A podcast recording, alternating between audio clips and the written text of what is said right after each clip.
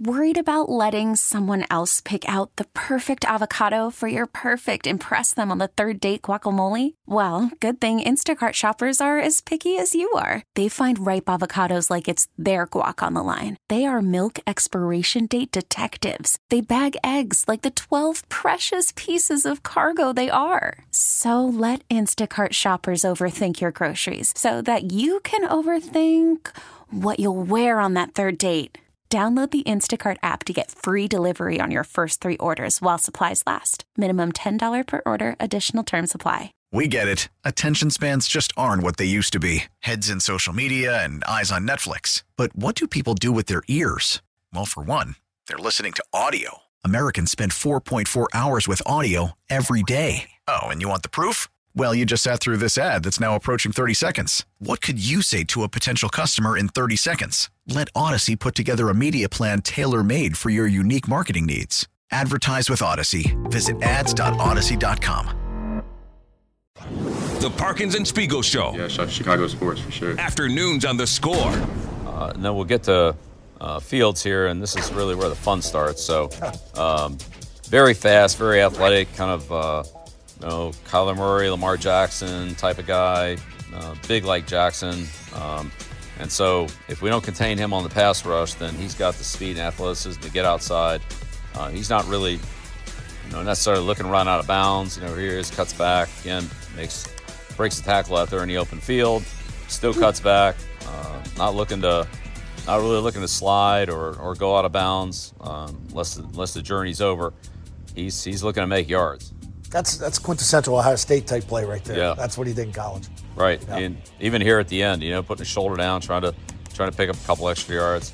Uh, it's a tough kid that's fast and, and strong and really can you know run for 40 or 50 yards on on virtually any play. That is Bill Belichick on Justin Fields. I got to be honest. Every time we hear Bill Belichick talk about the Bears, he loves them so much. He should probably just coach the Bears. I mean, remember he did he gave a full breakdown on the whole team. He's like, yeah, I know this guy and this guy and this guy and this guy and this guy and this guy. Yeah. You don't want that. You don't want that. I don't. Yeah, but you don't. You'd, you'd rather have an offensive-minded up-and-comer than the goat. Um, and I, on this one, I think I agree. Like, I, I'd rather have Tomlin if he became available. I'd rather have Mike Vrabel than Matt Eberflus. Uh, feel certain about those two. Belichick, I wonder. I wonder how much is really is really left there in the old brain bank because he's made some crazy, weird decisions over the last couple years. All right. You know, had a chance here to spend some time uh, looking at the Bears. This is um, a pretty impressive group and and uh, really a young team that you can see getting better um, all the time. Yeah, is, is that from before before the Fields game, which was a big big transition moment last year for Fields when Fields and Getsy adjusted and showed up the Pats uh, in prime time. That was fun. Yeah, it was when they were not good. when they when they when they were when they were not young and exciting. And and he and he called them young. So, uh, but hey, maybe he's always seen something. Not that it matters because they can't interview him because Matt Eberflus is the head coach of the Chicago Bears. But Ryan Clark, ESPN analyst, this is audio courtesy of TMZ. We know that if they draft Caleb, Fields is going to be somewhere else. I know some people are holding on to the fantasy of both of them still being on the Bears, saying, hey, if they can draft Jordan Love when Aaron Rodgers was there, uh, why can't the Bears draft Caleb when, uh, when Justin's there? It's apples and bowling balls in terms of the comparison.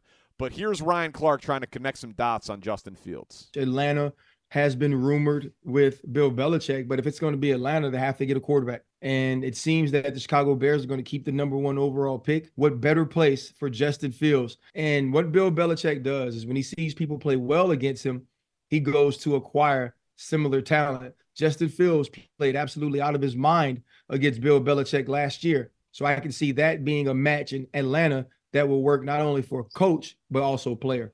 This is not fun territory. That is something we need to definitely explore. Like, and maybe it makes more sense to do it if and when he actually is traded. but how much fear there will be in Bears fans that Fields is going to make you regret this for the next decade. Mm-hmm. Well, it, you know, it, it, there there could be obviously there there could be some progress, and there should be some progress for Justin, depending on what the fit is and how much he's invested in. I feel like he gets one more chance to be the dude, right? And then he's going to have to win jobs in training camp if it's that kind of football life. He gets one more anointed chance. Is like, this is what we're doing. Game on. That's kind of how it works. Yeah, no question. Um, but it would be very, it would test even me in terms of my confidence in Ryan Poles and Caleb Williams and the Bears' future if on April 15th, the head coach of the Atlanta Falcons, Bill Belichick, decided that the quarterback that he wants to coach to try to tie Tom Brady in career Super Bowls is Justin Fields. Justin Fields in the NFC in a dome with Bijan Robinson, Drake London, Kyle Pitts, and Bill Belichick, I'd be scared. I, I, I can fully admit that I would be scared of that coach, quarterback, city, playmaker combination in I, Atlanta. I, I, look, I'd be more scared for what Justin might do, kind of on his own. Like Bill has lost the plot, man.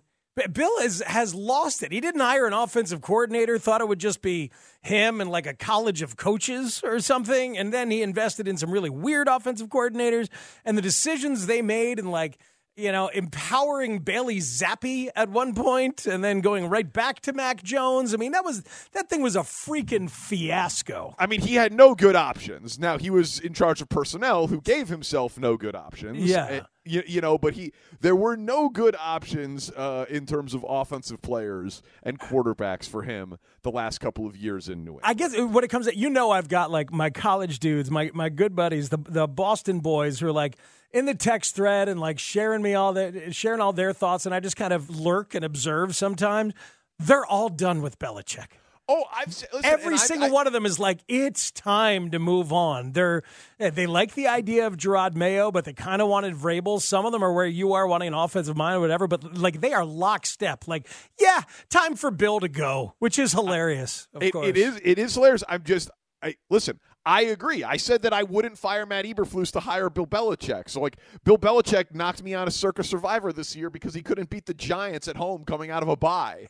Like, I definitely think it's possible that the ride is over. I'm not. I'm not, I'm not dismissing that, that that that possibility. What I am saying is, if he's in that hoodie on that sideline uh-huh. and he picks Justin Fields, it could be a little scary. It's going to be a little scary. I don't. I, I don't. I don't have it. I, I don't have the Belichick fear. I've got the Justin respect, and I'll always want Justin to do well. But man, I'd I, I'd be excited. Like I'm. I have found my way to the excited place for the next thing. Oh yeah, again, maybe they'll meet in the NFC Championship game. Caleb and Justin, be unbelievable. No, uh, I'm incredibly excited about it. That I just I agree with this is a unique situation for a number of reasons, right? Mm-hmm. Mostly because the number one pick is going to a team that is not terrible. Like they won seven games and they're not trading a bunch of assets for the number one pick. The number one asset was one of a bunch of assets that came in. Like right there, that's why this is a historic and singular moment in NFL history. Add in transcendent quarterback prospect is that number one pick.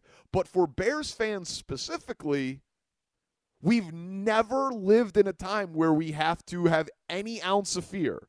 Even if you would have put it, you'd, you'd put it at one percent. Like it's it's on the board that Justin goes somewhere and wins the breakup. Yes, of course, of course it's possible. Yes, it's possible right? Like, yeah. like, like I, I, I don't think it's going to happen. I agree with you. I would certainly not bet on it, but it, there was no chance Mitch Trubisky was going to go on and go play somewhere else and be like, well, The Bears got that one wrong. Yeah, that, that's that's true. And Grossman, Cade McNown, like you know what I mean. Th- th- there's not a long. There's there's no history of quarterbacks leaving the Bears and going Hey, and being great elsewhere. if the next offensive coordinator that Justin Fields gets paired with, like goes ahead and gives him six man protections, um, a lot, gives him chip help and max protect a lot, and really, really tries to work with him and build up his confidence and make sure that he is truly listened to at every turn. If all of that happens, then yeah, there could be progress that that that goes faster than we think, and it could be bad. It, it and maybe it will be bad this next coming year. Like it, like eh, as the growth of a rookie quarterback and probably Caleb is taking place, and Justin is a veteran with a lot of NFL knowledge, it might look better for a year or for most of a season. But I will still take the long term the long term chances on, on what the Bears are going to do. I agree. Of course I will. Of course. Uh, like, have you gotten to yourself of like, because Atlanta's the one that makes the most sense because of where he's from, his speed in a dome, the skill position guys around him. Like, oh, if I gave you Pittsburgh, New England, Atlanta, if I gave you those three, Yeah, the Raiders are also one of the rumors. the Raiders, there, right? Yeah, sure. Throw throw throw Vegas in. So if I Mhm. give you Vegas, Pittsburgh, New England, Atlanta, Yeah, let let's add Denver because I, I saw them as one of the one of the betting the betting teams, though they're a little bit of a longer shot. It's the Raiders and the Pats and the Falcons. I, and Pittsburgh and Denver and Minnesota, for some reason, are, are, are the three teams at plus 1,200 um, that I saw among the odds for, for teams to, dra- to trade for Fields. Oh, I mean Minnesota would be fascinating. You get a dome, you get arguably the best wide receiver duo in the NFL, or I mean one of the three or four best. Mhm. Uh, and you get a great offensive coach and play caller. How, that would surprise me. Minnesota would surprise. I think but, I mean, Minnesota will find a way to stick with Cousins, don't you think? Um, I think that they'll they'll stick with more of a pure passer. Whether it's, I mean, whether it's Cousins if they think that he can play early enough in the season off the injury, or someone that's just a little bit more consistent as a passer. I would I would think that would be what Ke- what Kevin O'Connell would do. Vegas, that's not a that's not a stable situation. With with with a defensive head coach, it looks like if they're going to stick with Antonio Pierce, the Steelers is really interesting. It feels so Pittsburghy because they just kind of did it with Mitch, just kind of just kind of tried that. But yeah, but they brought Mitch in to be the backup. Yeah, after he was the backup in Buffalo. You know what I mean? Like Mitch was Mitch was not the the main event there. I like Tomlin so much, but it would depend on what the hell they're going to do at uh, at offensive coordinator in the wake of the Matt Canada stuff. Yeah, you know what's funny? I, I guess Denver of those teams is maybe well, not like I guess I'd say Atlanta, Minnesota, Denver would be the three of those teams that would be like where I think he would have the best chance for success. Atlanta because of the skill position guys around him. Minnesota because of the skill position guys and the coach. Mm. Denver because of the coach. Like Sean Payton's a good coach. Like if if Sean, if Sean Payton decided that he wanted to t- to to hitch his wagon to Justin Fields, I mean, we just had Chase Daniels say, you know, that that Sean Payton is is, is the best what play caller that he'd ever seen. He Said he's the best play caller he'd ever seen. Said he was better than Andy Reid in terms of like when the moment comes and he's getting in a lather in the middle of a game Yeah. calling plays. So I, I think like I think if an offensive genius coach decided that Justin Fields was his guy, Yeah. Uh, yeah, that would give me some pause. you know, but like if it's like, well, he's going to Vegas. You know, uh, Mark Davis really likes him because you Mhm. can't coach speed or something. Or I'd if it's like, the okay. latest, the latest That's in a, probably not gonna work. A, in a Mike Tomlin and Steelers, you know, uh, roulette spin of like, well, let's give this a shot. Let's give this a shot to go along with with our culture. Did you see though what Najee Harris had to say about the Steelers culture? Did you see what they had to say about like we got to work on rules in house. We need to get more Yeah. disciplined in house. Yeah. For a for a Steeler to be saying that was like, hmm, what what is what is that about? I don't know if that was about Tomlin or if that's about about Pickens. It's if he's saying that so other teammates hear it. Like, boy, that I- was interesting. I just know that, like we've talked about, that every fan base hates their offensive coordinator. I think when you watch someone as often and as closely as you do in your own local football market, I mean, Mike Tomlin does not have a majority approval rating among Pittsburgh Steelers fans. Yeah, it's crazy. Just think about that. Nobody likes anybody. Nobody likes anybody. Nobody likes anybody. Packers Ja- fans- Jalen Hurts put up 35 in the Super Bowl Yeah. last year, and we're like, eh, is he good? is he good? I don't know if he's good. Like, Mike, Mike Tomlin hasn't had a losing season ever. Like, I'm not Impossible. sure. Impossible standards. R- ridiculous. Im- impossible, impossible standards for these guys. What are we? I mean, it's, it's like it's just everybody wants to to change out everything. It gets frustrating, frankly. It gets really frustrating because like because the the personal relationships and like the chemistry and the vibe of a thing is supposed to matter, but everybody's so quick to like pull the trigger on shaking it up. I guess that's why I keep coming back to like. Uh, uh, you know, being more okay with the Eberflus keep than everybody else, it seems, on this station you know, or, or anybody, everybody else maybe in Chicago media. It's like they clearly have a good thing going that they're trying to stick with and see if they can get great, you know? And and people don't really seem to value that um, Well, anymore. do you think that he can be great? that that Eberflus can be great? I think the team could be great. I think the team could be getting someplace where it's got a chance to be great. right, but no, but but but that's but but again, like do, guys who have not been great coaches have won Super Bowls before. You know what I mean? Like, do do you? It, can Matt can Matt Eberflus be great? I don't know. I I, I, don't know. I, I, I it'd be it'd be folly to pretend I actually I actually know. Yeah, But but I mean, is it all just personal bias and like polls going? I like this dude. I like walking to the practice field with this dude. I think that's too simplistic. I'm listen. I'm not sure, and as, I do think that Ryan Poles deserves the benefit of the doubt, and so if Poles has chosen Eberflus, I think that that that in and of itself is the strongest argument for Eberflus is that Poles seems to be pretty good at this, and he likes this guy. Mm-hmm.